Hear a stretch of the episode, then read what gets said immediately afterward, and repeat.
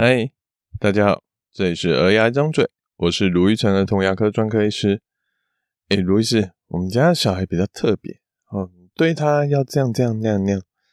哦，这个是看牙时我们常会听到家长跟我们说到的话。好，这一集我们就来聊聊呃关于特别的小孩这件事。欢迎收听本周的儿牙张嘴喽。我先说一个简单的结论。哦，其实每个小孩他都是特别的。哦，就像双胞胎养大，可能也会有不同的个性，更何况不同时间、不同地点，甚至不同家庭生出来的小孩呢？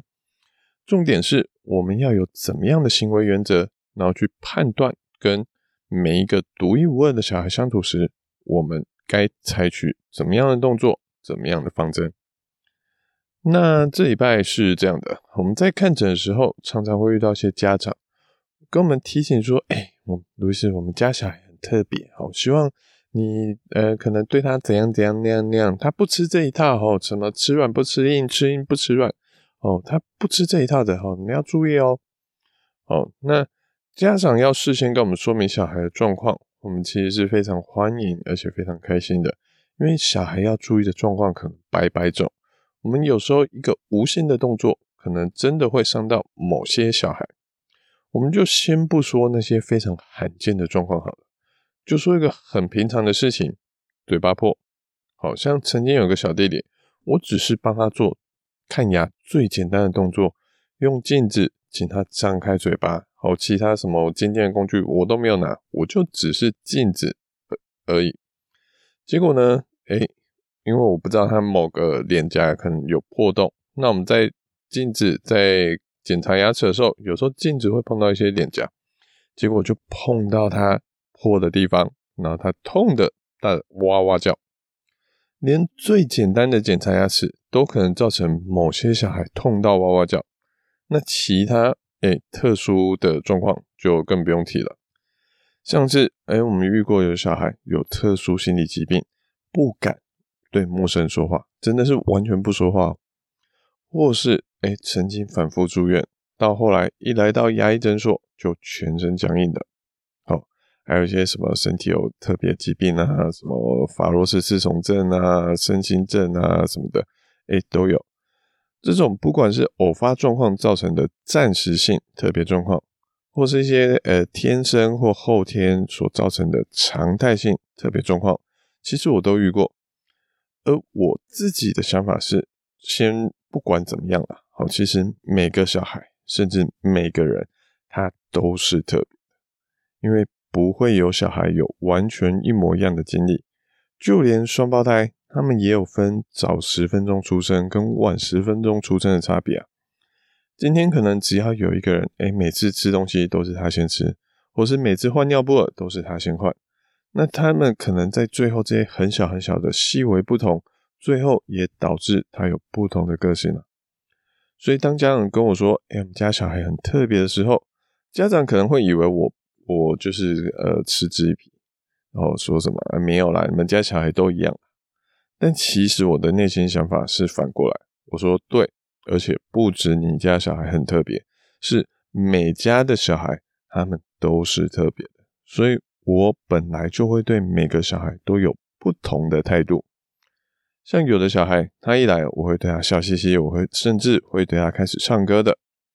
但有的小孩，他一来，我会摆出没有表情的扑克脸。哦，有的小孩，我会叫爸爸妈妈赶快把他抱到椅子上，我们赶快看完；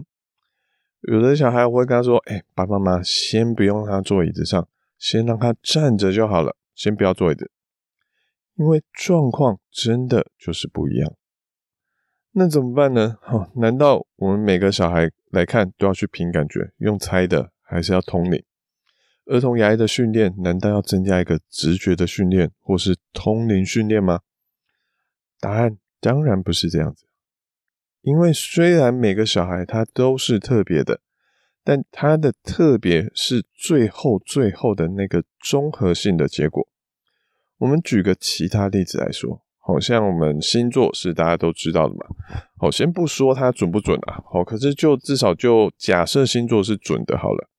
星座只有十二种，所以难道我们人类就只有十二种性格吗？这应该是很奇怪吧？那一定会有出现，明明是天秤座的人，结果却可能有表现出一些处女座的性格特质，那就会造成我们的一个判别的一个困扰跟盲点。所以讲究一点的，好，为了解决这个问题，我们还要去排说，诶，他的星座命盘，上升星座在哪个宫，月亮星座在哪个宫，太阳星座在哪个宫，这样子组合起来，诶，性格的排列组合就可能变成成千上万种，诶，这样子每个都有十二种选择嘛，这样乘乘乘，哦，有上千上万都有可能，这样子就更好去判断一个人的性格是如何。那如果我们再加上不同的分类，譬如说血型、性别，甚至种族，我们就可以再做出更多更多的分类。所以其实只要我们愿意，也许我们就可以帮地球七十九亿的人口都归纳出一个独特的分类。所以我们每个人都是特别的。好，既有不同的分类机制，好，太阳星座、月亮星座、血型，最后可以拼出一个特别的自己。但不代表说，哎、因为每个人都是特别的，所以这些分类就没有意义了嘛。像，比如说，哎、我们刚刚说他可能太阳星座在天秤，那也许他在，比如说面到选择要选择事情的时候，他可能会考虑什么样的方法，或是，哎、他可能血型是 B 型的，所以在面对冲突、面对一个或是面对一个机会的时候。他是会努力去尝试呢，还是他会去哎、就谨慎的考虑呢？这可能就会有些参考上的依据。所以回到牙医的话题，虽然小孩他是特别的，但我们可以再去想想，譬如说小孩在面对紧张的事情的时候，会有什么样的反应？或是这小孩他在面对疼痛的时候，他会有什么样的反应？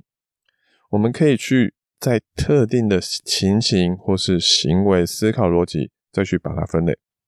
像举例来说，我们一天可能会遇到好几个小孩。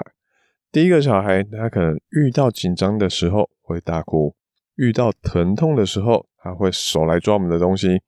但遇到诶平时无聊的时候，他会喜欢听医生说话。那第二个小朋友呢，他紧张的时候不会大哭，但是他会习惯把眼睛闭起来。可是他疼痛的时候，他手一样会来抓人；而无聊的时候，他不喜欢跟陌生人说话，他喜欢唱他自己的歌。第三个，哎，紧张的时候他会大哭，但疼痛的时候他会疯狂的挣扎，头甩开、扭开。可是无聊的时候，他喜欢说话给医生听。这三个小朋友，他的行为模式模组，哎，完全不一样，没有任何一个小朋友是所有。都是一模一样的行为表现，可是他们行为在某些特点是跟别人类似的，我们就可以采取类似的行为原则来应对。像比如说遇到紧张大哭的小朋友，医生可以怎么做？遇到紧张会闭眼睛、闭嘴巴的，我们可以怎么做？觉得痛会攻击人的时，会抓东西的时候，我们可以怎么做？我们儿童牙医其实要做的，好，就是认知现在的状况如何。小孩采取什么样的态度，然后去想我们要做什么来让小孩的行为符合我们的期待。纵使有些小孩有一些独特的癖好，好像这礼拜我遇到两个小孩，一个小孩是喜欢抱一个布娃娃抱枕，好，一个是喜欢带着玩具来陪他看牙，好像一个小孩小女孩是带着伊布的抱枕，另外一个小男孩则是带着一个钢弹的模型过来。这样的东西，哎，你说它，呃，一样吗？哎，其实它带的是不同东西啊。好，伊布跟钢弹差很多吧？好，甚至那个小男孩，我看过很多人，很多小男生带什么汽车啦、恐龙啊来陪他的。哎，带初代钢弹的模型来来的小朋友，哎，我真的没有遇过。但底层逻辑，哎，虽然表面上不一样，但底层逻辑是一样的。都是带一些他喜欢的东西来增加他对陌生环境的熟悉感，而对医生来说，其实也会有这样子外显行为不同，但底层逻辑一样的状况。像刚刚有提到，哎，我其实在在看牙的时候行为会很不一样，有时候哎会很安静，有时候会跟小孩说一些话来聊聊天，问他带来的是伊布还是皮卡丘啊？你带的是钢弹还是萨克啊？虽然模式很不同，但我们最终的目的可能是一样的，好，有时候是为了让小孩分心，不要去过度集中一些不好的行为；有时候是为了营造良好的气氛，让小孩喜欢来我们这边；有时候，哎，是在削弱小孩的一些哭闹的行为，不要让他觉得大哭大闹就可以达成目的。这些行为呢，都是为了让小孩看牙能够更顺利，顺利的完成牙齿的检查也好，治疗也好。在这里面。哎，其实最容易感到困惑的，大概就是可能是家长啊，或是哎在旁边跟诊的助理，因为不同的家长可能在聊到我的时候，可能会发现说，哎，卢医师，哎，我去找卢医师看牙，然后另外一个家长也说，哎，我也去找卢医师看牙，可是一个家长会说，哦，卢医师看起来很冷漠，哎，都不太说话，然后结果另外一个家长就说，嗯，会吗？我在看牙的时候，卢医师拼命在跟我家小孩聊天呢。这同样都是我哈，他们不是说遇到不同人，他都是来找我，都是找卢医师，只是我在面对不同的小孩，可能有不同的表现而已。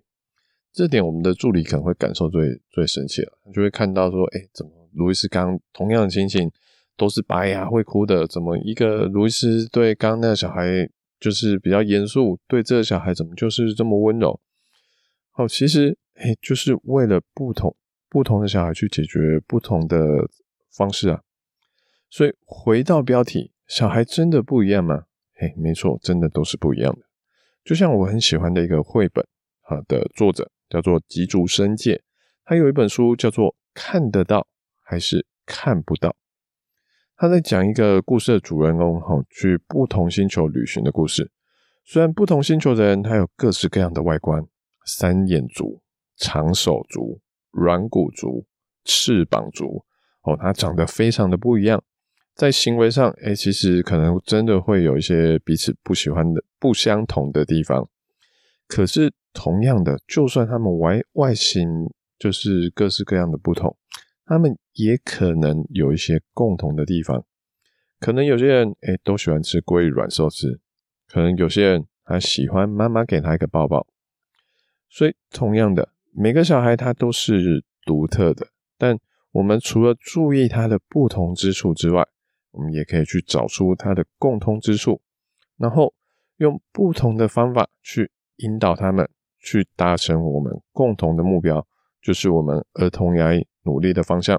也希望爸爸妈妈能够理解，哦，有时候医生他会换了位置，换的脑袋，对不同的小孩有不同的行为，这都是正常的。因为最重要、最重要的就是带小孩去共同的目标，看完牙齿做好治疗，这才是我们最重要的目的喽。感谢大家的聆听，我是卢玉成的童牙医。如果你喜欢我们这节内容，或有什么想听的主题跟意见想法，请在 Apple Podcast 上给我们五星评论、留言跟分享。我们下次见，拜拜。